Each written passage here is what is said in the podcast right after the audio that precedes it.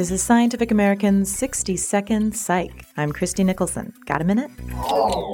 One of the popular criticisms of fMRI brain imaging is the tendency for studies to plant flags in the brain. Like, for instance, claiming that one area is responsible for religion and that the so called God spot exists. Critics say there's more to religious belief than a neural spot in the brain, as it involves many things like faith and practice. So wide-ranging networks of neurons may behave more like a R&B band, producing numerous melodies rather than be dedicated solely to one rhythm. Research published this week in the Proceedings of the National Academy of Sciences seems to support this side.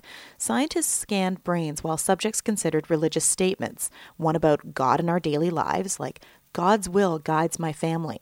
Another about God's decrees, God demands sacrifice. And God's emotions, God is angered by human sin.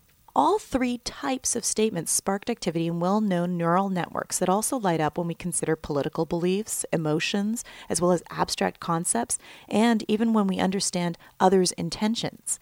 So, will we ever capture the idea of God in the brain? Well, most question this. After all, how does one find the region of soul in a rhythm and blues band?